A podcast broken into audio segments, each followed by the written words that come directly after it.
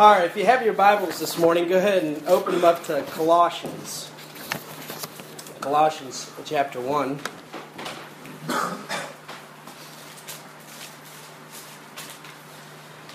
You know, in our lives, there's, uh, there's many different things that demand our attention and uh, many things that uh, would or could consume our time. And, uh, you know, many times folks talk about having a, a balanced life, and, uh, you know, that would be different for all of us, as we're all in different places in our life, and there's no perfect mold for that.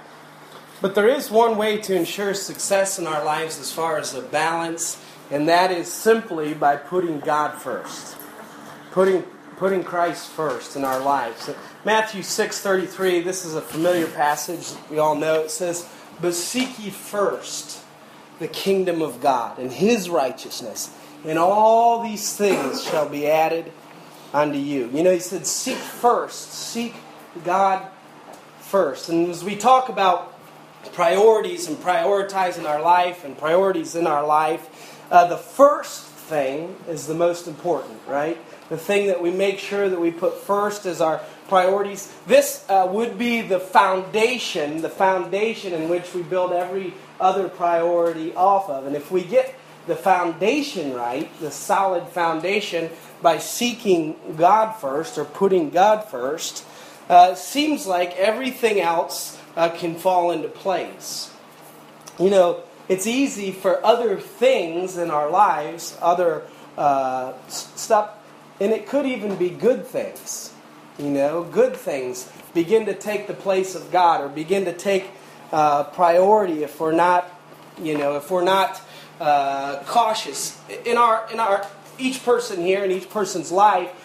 You know, our priorities may be different. Folks may be focusing on on children. Folks may be focusing on their parents. It may be time to focus on schooling or or career or all those things. But regardless what our priorities are, for everyone, we can say that it would be right and good and helpful uh, for us in our life to put to put God first. You know, these uh, priorities uh, that I just listed and many others, they can shift and they can change. But if God is the foundation and, and God is first, it just seems like these other things will fall into place uh, correctly. I was thinking about uh, putting God first and how us, in a practical way, that we can put God first. What about, as a, as a suggestion, putting God first as in the first part of the day. Or giving God the first part of our day. Now, obviously, I'm not trying to uh, suggest on how you're going to schedule your day or when it would be the best time for you or the, be- uh, the, the most uh, easy time to read or uh, you know spend time in the scripture, have that quiet time.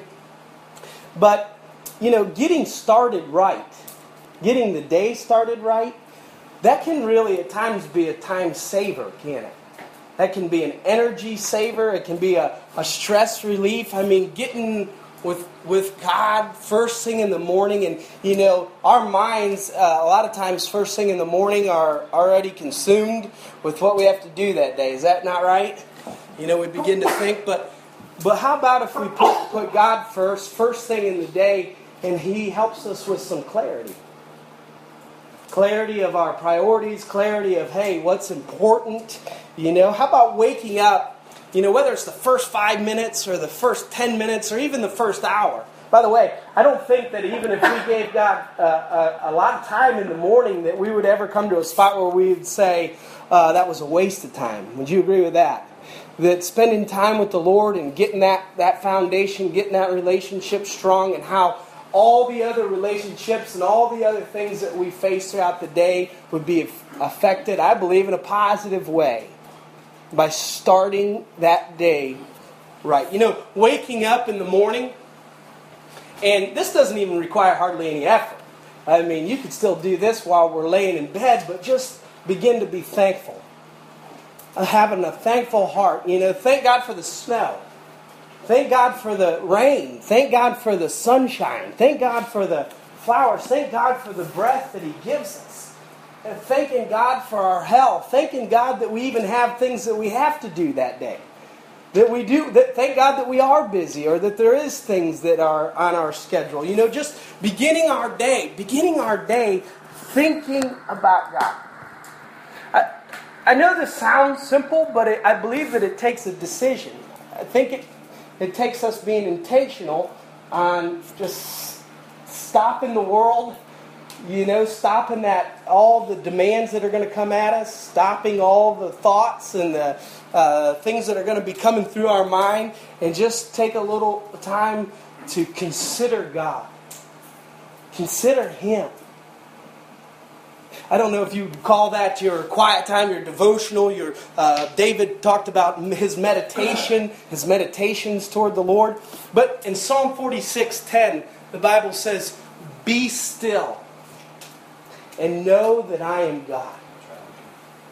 That's a, that's a simple verse, but that's a, that's a powerful verse, isn't it? Could you imagine just taking a little bit of time in the morning to be still and know that He is God? And, and you know what? I believe that a lot of the stress that just gets, gets us going and all the stuff that uh, you know, might not even be all that important that we worry about, we get anxious about, we get stressed about. I believe with just a little bit of time being still and knowing that He is God and knowing His promises toward us and knowing His thoughts toward us and knowing His love toward us and knowing His protection toward us. Just a little bit of time being still and knowing that He is God. It could just take a weight off of our shoulders. I think it could just be a, a wonderful experience of knowing that God is in control and God knows where we're at and God knows what we're going through. God knows what we're facing that day. Wow, what a day to, what a way to start our day. Proverbs 16:3 says, "Commit thy works unto the Lord, and thy thoughts shall be established. I, I submit to you that sometimes we don't even think about the right things. Sometimes in our in our daily work, in our daily schedule, in our stuff, we, we're thinking on the on the our, our thoughts are, are, are being guided by the stress and the other things, but I believe that just as it says in Proverbs, that if we commit our work to the Lord, in other words, Lord, this is uh, you know maybe a first prayer something like this Lord, this is what uh, I'm going to be facing today in my work day. This is what I'm going to be facing today in my, in my life, and I'm committing that to you. You believe in that? Uh, just saying, Lord, I'm, commi- I'm, I'm allowing you to, to lead me and guide me, and then He could give us the right thoughts and the right direction. Just have us, you know. So many times folks think a relationship with Christ and a fellowship with Him, it's going to take time. Time out of their already busy day. I say, I, I think it's opposite. I think it's the biggest time saver. It's the biggest, uh, the biggest gift of just being able to allow God to, to, to lead us and guide us in our lives and commit our work to Him, and then our thoughts can be established. But in order to have that quiet time with the Lord and focus on Him in the morning, we're going to have to be intentional. We're going to have to block off some of the block off that time for Him. We're going to have to almost fight. Fight back some of the, the pressures of life to give Him that, that first part of the day, those distractions and hindrances, all those things that demand our attention. How about giving the Lord the first day of the week? The first day of the week. I like to call it the Lord's Day. The Lord's Day. You know, I love Sundays. I like them. I, have liked them for a long time. I, uh, really, since I've uh, surrendered my life back to the Lord, Sundays have been a good day, a day that I look forward to. Um, Sundays, the Lord's Day, is a significant day. Uh, in Mark chapter 16 and verse 9, the Bible says, Now when Jesus was risen early on the first day of the week, he appeared first to Mary Magdalene, out of whom he had cast seven de- devils we see here that our Lord and Savior, of course, when he when he died on the cross and he rose from the dead, uh, he so much changed as we went from the Old Testament and began into the New Testament. And of course, we know that no longer our righteousness is not determined by the works of the law, by the works of the laws of Moses, but now our righteousness is imputed to us through Jesus Christ.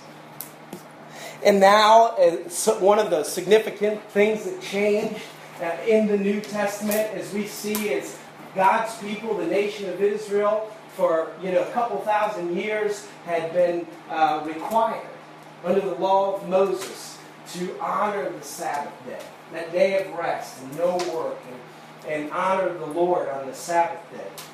But we see in the New Testament the, the disciples and the apostles, and as the, as the church begins, we begin to see uh, these followers of Christ uh, coming together and meeting together and fellowshipping together on the Lord's Day. And as we come together on Sunday mornings, I believe that it was always a good idea uh, to remember why we're coming. Remember the whole reason, you know, as Paul says in 1 Corinthians chapter 15, if Christ be not risen from the dead, then we are all men most miserable. In other words, hey, if Christ be not risen from the dead, if 2,000 years ago on the Lord's Day, if he didn't rise from the dead, then hate to say it, but we're kind of wasting our time here this morning. But the good news is that he did raise from the dead. And because he conquered sin, and because he conquered death, and because he, of all those things, he gives us the victory. And so it's a day to come and celebrate Christ, celebrate the gospel, celebrate the good news. In Acts chapter 20, we see in verse 7 uh, Paul preaching and all of them gathering together on the first day of the week, the Lord's Day. In Corinthians, he talks about uh, setting in order the church and how they're to bring their offering to the Lord on the Lord's Day, the first day of the week. You know, Sunday should be a day of rest. Now, I don't believe that we're under the law. And, you know, uh, I don't believe that uh, we're required in, in, in, the New Testament that, you know, you can't do any work and all those sorts of things like, uh, like, it, like it says about the Sabbath day in the Old Testament. But I do believe that the Lord laid out that pattern of rest, even from, the, from creation. And we need it. I believe it's physically we need that day to worship the Lord. We need that day to rest. I don't know what it does for us, but uh, it kind of recharges us and sets us on course back for the for the rest of the week. Uh, that day of rest, that day given to Christ. And again, I go back to that point. You know, so many times we get so busy in, in the in the society that we live today. It would be easy to go seven days a week, wouldn't it? Just keep going, just keep going, just keep going. But what if what if we give the Lord a day, a day of rest, a day with family, a day with uh, you know lifting up His name and honoring Him. What if we give Him that day? Do you believe that the rest of our week could be, could be that much more profitable? You think He could do that for us? I do. I do. I believe that. I believe that God has the, the ability to be able to multiply those things. You know, when we talk about the Lord's Day, the one thing that is important for all of us is to keep Christ first on the first day of the week. In other words, keep Christ first in the church keep Christ first in our hearts. You've opened your Bibles there to Colossians chapter 1. These are familiar passages. Uh, to many of you, we read these quite a bit, but they're good. 1 Corinthians uh, chapter 1, begin reading in verse 13 with me. Talking about Christ. God, who, uh, verse 13, who hath delivered us from the power of darkness and hath translated us into the kingdom of his dear Son, in whom we have redemption through his blood, even the forgiveness of sins. We're talking about how we've been redeemed, how we've been forgiven from our sins through Jesus Christ. Verse 15, who is the image of the invisible God? We believe that Jesus Christ is God in the flesh. He is the image of God. He is uh, the, the person of God the firstborn of every creature. Still talking about Jesus Christ. Verse 16 For by him were all things created that are in heaven and that are in earth, visible and invisible, whether they be thrones or dominions, principalities or powers. All things were created by him and for him. And he is before all things, and by him all things consist. Look at this, verse 18. And he, Christ, is the head of the body, the church, who is the beginning, the firstborn from the dead, in all things that he might have the preeminence. As we talk about gathering together at church uh, on the Lord's Day, you know who should have the preeminence on the Lord's Day? You know who the head of the church is? You know who our focus should be on as we come to come to the church or whatever we do on the Lord's Day? You know, is, is put Christ first. Put Him. You know, it's easy. Uh, it's easy uh, for us to to lose focus of that and begin to major on what I call minors. But if we continue to major on the major, and that's Jesus Christ and the gospel of the Lord Jesus Christ, hey, we're putting the head in the right place. We're putting the head in the right place. Hey, and the Bible talks about if I be lifted up, of course, Christ was talking about his death on the cross, but he said, hey, if I be lifted up, I'll draw all men unto myself. You know what I believe would be attractive for, for a church as outsiders look in is if Christ is at the top. If Christ is the head. Hey, we're not elevating anybody or any group of people. We're not even trying to elevate ourselves. But if we elevate, elevate Christ and put Him in the right spot, lift Him up, for He is the one who's redeemed us, and He is the one who's forgiven us. And without Him, we are nothing, and Christ is all in all for us. Would you agree with that? You know, even in this uh, country, you know, I, I, I, in America, you know, I'm, I'm patriotic. I, I want to see uh, freedom and liberty uh, for my children in this com- country and opportunity. But you know, I do not, trust me, I do not depend on any political system. My faith is not in any, any uh, uh, political party, not one bit. My faith is in God. And I believe the hope for this nation is God. And we have to get back to in God we trust. That's the bottom line. The people, not the politicians, the people. In God we trust. A love of God, a fear of God, a reverence of God. Our faith and trust not in our financial system, not in our medical system, not even in our, our military, but in God. In Him alone.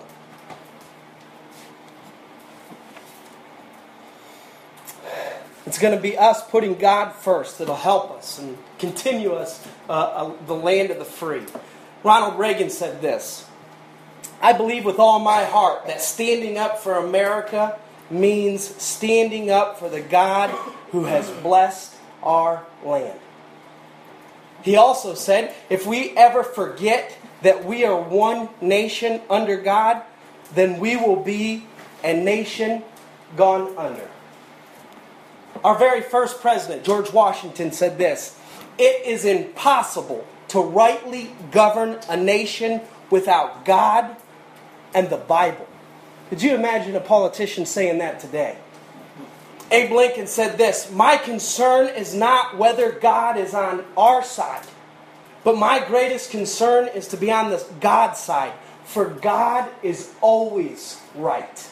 I believe that. And I believe that that's the hope of our nation. That's the hope of our families. That's the hope of our church is what? Putting God first, loving Him.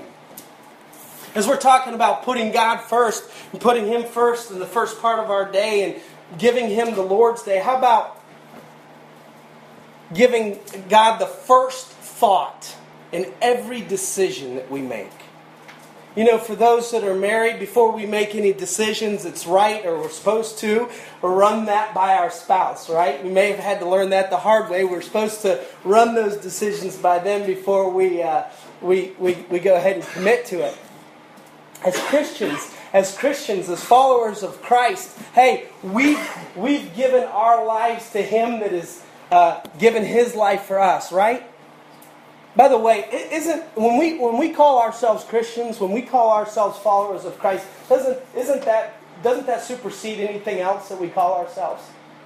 Isn't that the greatest calling that we have? Is that relationship that we have with Christ, that birth, that birthright? You've been born into the family of God. We we, we, we then say Christian. And so before we would make any decision, before we would take any direction in our life, wouldn't it just make sense that we would ask God, that we would seek Him for His wisdom in the path that we take. Do you believe that God is not just a God that's out there that just kind of set this thing in motion, but He is a God that wants to have a relationship with us?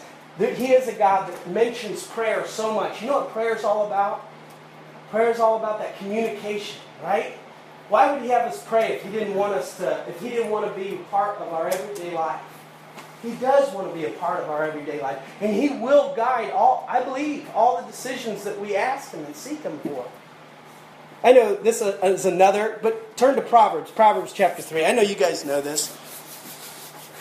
It's good to look at it again, though. Proverbs chapter 3. Seeking the Lord in every decision, every direction that we take. You know, I believe that when we make decisions, we could uh, put ourselves first, right? Or we could put God first. And all of us in our heart, I believe, all of us in our heart truly know which one's going to make us more happy. Following God's purpose and God's plan and God's direction for our life, we know that that's going to, that's going to bring more purpose, more fulfillment. Proverbs 3 I'll begin reading with me in verse 5.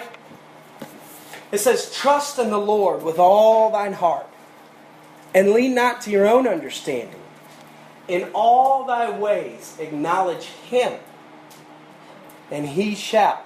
As a promise, and he shall direct thy path. You know what the promise says? If we acknowledge him, if we seek him for that wisdom and the path that we take, he'll show us, he'll direct us. You know, sometimes I'm always baffled by some uh, uh, uh, Christians' kind of idea of God that, that somehow they're going to make the wrong choice and then they're going to pay for it. You know, and almost like it's a mean God. But He's not that way. He's not. I believe the Bible says if any man lacks wisdom, let him ask of God to give it to all men liberally. I believe that if we seek God in prayer and with a sincere heart say, Lord, I want to make the right choice. I want to make the right decision. This seems like an open door, so I'm going to walk through it. Lord, if it's not your will, show me, shut it. He's not gonna. He's not a God that's gonna say, "Oh, look at them, they're making the wrong choice." No, He's gonna lead us like a shepherd does the sheep, like a father would his children, right? And then, so after you've made that choice and you've begun down that road, uh, sometimes there's going to be resistance. Sometimes there's going to be trouble. Sometimes there's going to be trials. But don't second guess yourself. Don't begin to think, oh, what if I made the wrong choice? You didn't make the wrong choice. It's the path you're on. Continue to seek God in the direction you're on and just keep going. Trust in Him. Trust in Him in all your ways, acknowledging Him. Make Him the first person. You know, in any decision, this goes with your marriage, this goes with your relationships, your work, even even even just the small things, just the uh, you know, your downtime decisions. I don't know. Seek God. I believe that He will continue to lead us and guide us and direct us. You believe that? That He will direct the Bible talks about having the abundant life. Christ says in John 10 10, I am come that you might have life and that you might have it more abundantly. I believe the abundant, abundant life, and by the way, the abundant life doesn't mean that we're not going to have problems. It doesn't mean that, but it does mean that we're going to have purpose. And in the abundant life, I believe that that comes through following Christ, following the Lord, making Him a part of our everyday life and our everyday decisions. You know, I don't really feel like that we can be full of joy and full of self. Do you? I don't think that we really even can be full of joy and full of earth, earthly things and trying to get our desire off of earthly things. Hey, joy is what? It's a it's a fruit of the spirit, right? It still is the fruit of the spirit. And so, what is the source of joy? What is the source of love? What is the source of peace? The source of those things is from the Spirit. It's from the Spirit of God giving us those things. And, and those things come through us abiding in Him and fellowshipping with Him. Hey, if we're going to the Lord with our every uh, with our decisions and seeking Him before, you know, hey, you know, it's he can be involved in this in everything, you know, at work, just before a meeting, before a decision, before anything. Lord, your will be done. I'm seeking your will. Lead me guide me. I'll be happy even if it doesn't go the way that I want it to go. You know, there's been times when I've wanted some things, even recently, and, and, and, and, and it's not gone my way, but, but uh, when, I'm try, when I'm trying to do right, I'm still happy about it because I believe that the Lord didn't want it for us, and that I, I'm, I'm just happy that He's working in our lives. you, you can come to that where you're just excited that God cares and he, he knows the end from the beginning. And so, wouldn't it be better just to trust Him? Just to trust Him. He will direct our path if we just ask. Lastly, how about the Lord having the first place in our heart? Now, this is the big one. And really, if we just get this one right, the other ones will fall into place, right? Hey, if God has our heart, He's got everything, right? I mean, if God's got our heart. Mark chapter 12, you know these verses in verse 29 and 30. Jesus answering the scribes and Pharisees here about the, the greatest commandments. And Jesus answered and said, answered him, The first of all commandments is, Hear, O Israel, the Lord our God is one Lord. And thou shalt love the Lord thy God with all thy heart, with all thy soul, and with all thy mind, and with all thy strength. For this is the first commandment.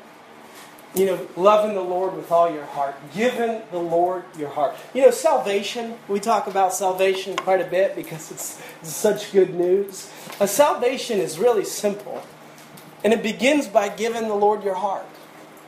You know, receiving Jesus Christ as your Lord and Savior. It's, it's surrendering to Him, asking Him to come into your heart, forgive your sins. Uh, it, it's really simple. The gospel message is simple. The Bible says, For whosoever shall call upon the name of the Lord shall be saved. And this is how we begin to give the Lord our heart. And once we experience His redemption and His forgiveness and His, uh, his, his fullness, his grace. Once we experience that, you know, to love the Lord is, is it should be easy, right? It should be easy. Why? Because He loved us first. We're not, we're not required to love a God that uh, is requiring a lot from us. That's what's so great about Christ. We love a God who gave all for us.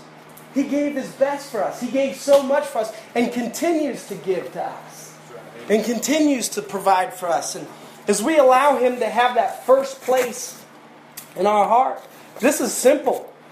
It's just don't let anything else take your love that belongs to Him. Don't let anything else come and steal that place in your heart that belongs to Him. From the very beginning, God laid out, even in the first, uh, when He gave the, the nation of Israel the Ten Commandments. The first, the first two commandments.